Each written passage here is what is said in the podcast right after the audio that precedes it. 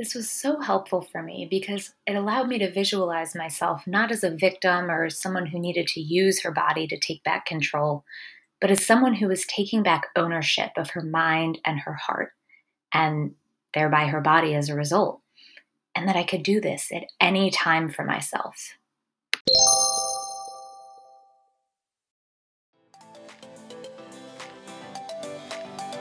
Hey friends, Hannah here with the Practically Well podcast, where I will be bringing you amazing holistic guests to educate, inspire, and empower you to live your healthiest, fullest life in a practical way. As an acupuncturist and coach, I believe that the mind and body are deeply connected, and that when we can tap into these natural reservoirs within ourselves and heal, anything is possible. So it is my goal to bring you a variety of transformative topics and practices to the table in a simple, digestible way so that you can break down old barriers, seek out new holistic methods, and uplevel your mindset and life so that you can get wherever you want to go. It is all in your hands, and I am here to be your guide. So let's get started.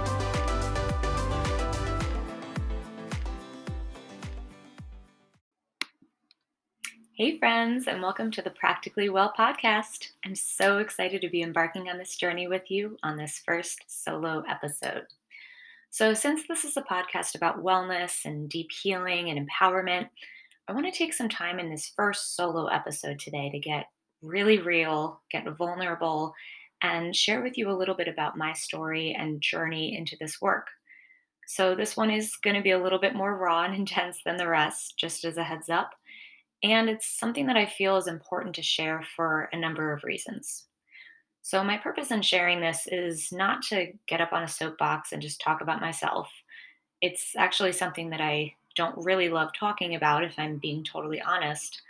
But I feel like it's something that will really help to break down the walls and create an open and sacred space and help you to understand why this work is so important and transformative.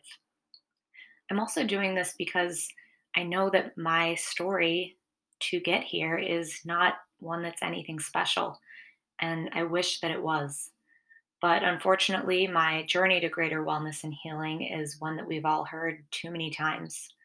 Yet it's something that so often people feel ashamed or embarrassed to talk about. So I want to be here with you today, sharing my story and how I work to facilitate change in my life so that you know that you're not alone so that you know that anything is possible, so that you feel a sense of motivation, connection, and trust with me and all that I'm going to be bringing you in coming episodes on this podcast. So here goes. When I was six years old, I was molested multiple times by my childhood babysitter who lived across the street. He was a young teenager at the time. He was charismatic, beautiful, and kind. And as a little girl who watched Disney movies with handsome princes over and over again, I was, of course, completely enamored by him. He was good in school, he came from a seemingly kind family, and was well liked and respected and respectful around adults and neighbors in our little Columbia community. Which is why the first time he told me to take my clothes off, I did what he told me to do. I'd always been a very good girl, a rule follower, and this experience was no different. I remember the first time it happened, I was wearing my magenta leggings that had that little strap under the heel, you know, all 90s style. And he told me we were playing a game called Girlfriend Boyfriend. I can still picture every second of every time that it happened, even down to the moment after the first time when I was sitting on the couch looking at a family photo on the coffee table while he told me that if I ever told anyone about our little game that the police would come and take me away. I remember him telling me not to make any noise as my infant sister was taking her nap upstairs. I remember it all, and even as I speak this to you now, there is just a little knot in my stomach because even though I have worked through this experience with child therapy, adult talk therapy, acupuncture, numerous medications, meditation practices, and more, I recognize that trauma lives in the body and that speaking about my experience in this capacity on a platform like this is something that I've never done before.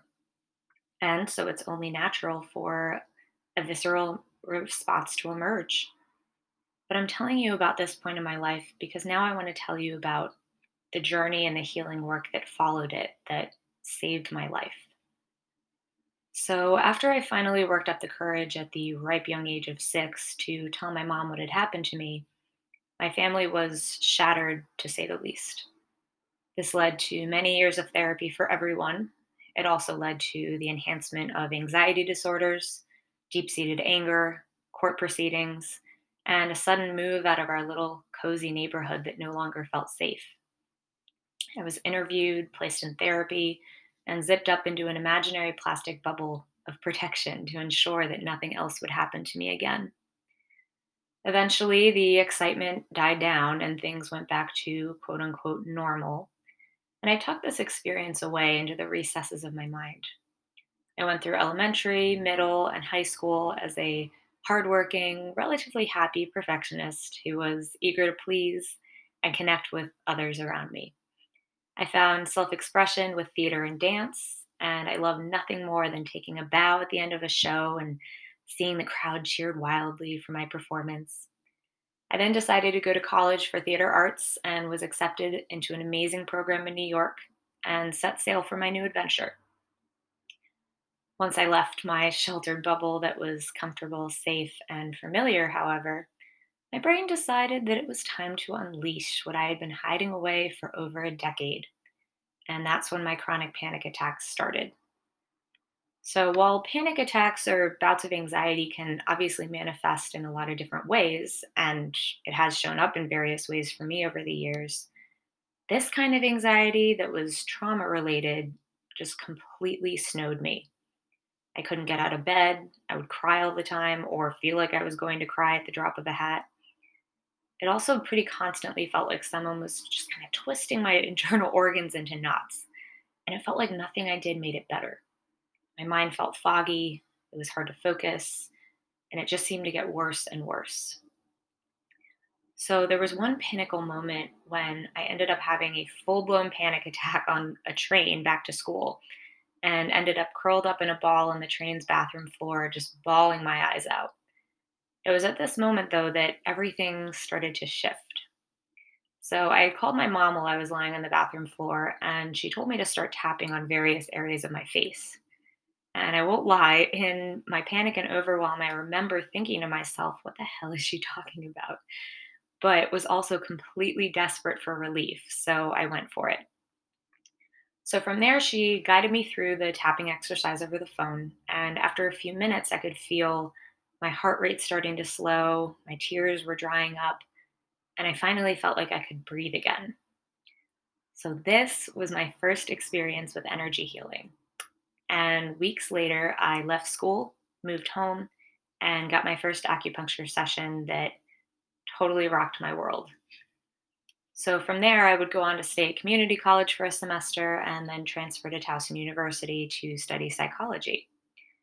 Holistic wellness at this point had been started to be introduced into my life, but it was kind of in sparse pieces. And when I started at Towson, my anxiety was still raging really hard. So at this point, I was starting to get frustrated by it. I just wanted it to be done but I was also beginning to understand where it was coming from.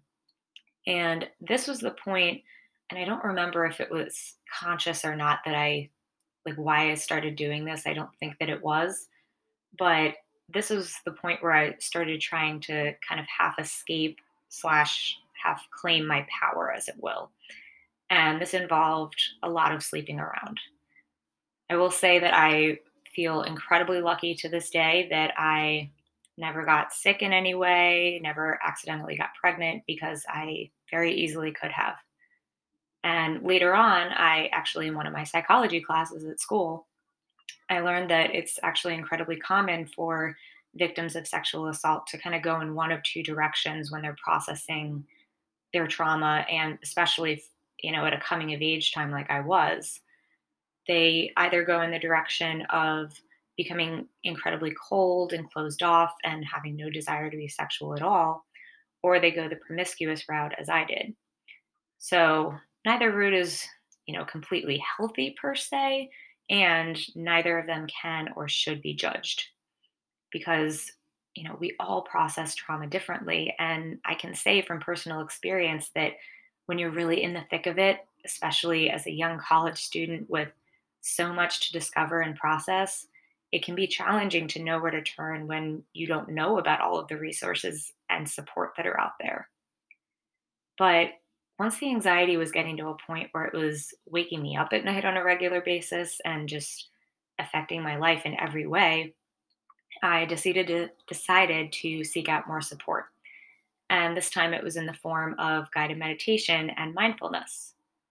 So I worked with an amazing practitioner named Dave Trachtenberg on many things. And there were so many valuable things I learned from him, but this one golden nugget that still sticks with me today was this meditation practice where I visualized myself riding in a chariot with flames coming out of my hair and dress behind me.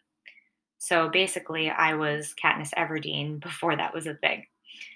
Um, and this was this was so helpful for me because it allowed me to visualize myself not as a victim or someone who needed to use her body to take back control, but as someone who was taking back ownership of her mind and her heart, and thereby her body as a result.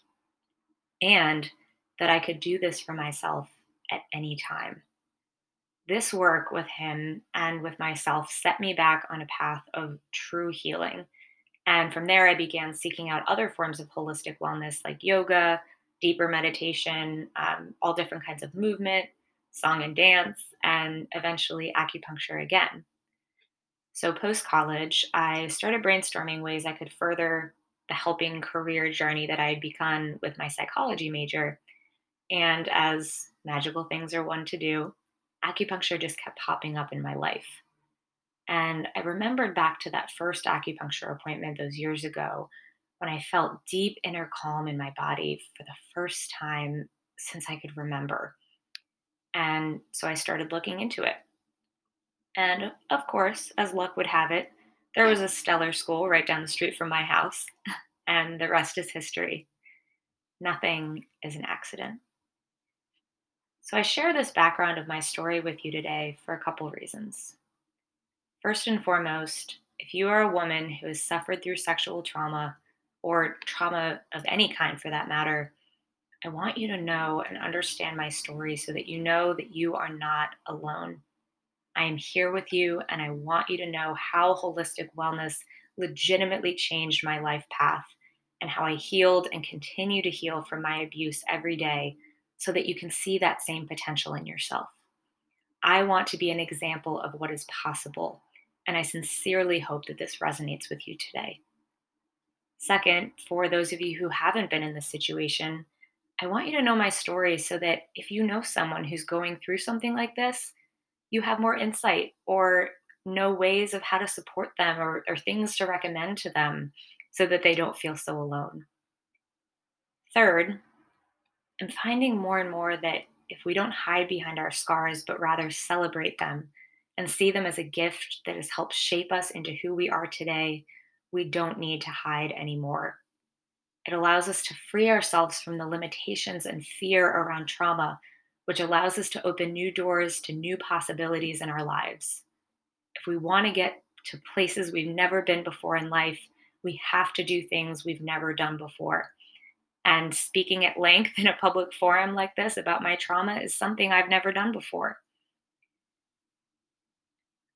And I must say, it's incredibly liberating. And I can't wait to see what else I come up with going forward. And I want the same for all of you whether you've been through a trauma or not. This world is full of possibilities and amazing humans who have so much light and goodness to share, even in the darkest of times. So, thank you so much for tuning in, sharing this space with me, and listening to this episode. While this was a more intense one, and there will be other deep dive topics like this going forward, there will also be a ton of fun, lighthearted content as well because I really believe that no healing journey is linear and that motivation and inspiration can come from both the dark and the light. So I wish you all an amazing rest of your day and week. And until next time, namaste. Thanks so much for listening. And if you like what you've heard, it would be everything if you would subscribe to this podcast and leave me a five star review. It is my goal to spread as much healing energy and education as possible, and every little bit helps. So thanks again for listening, and until next time, namaste.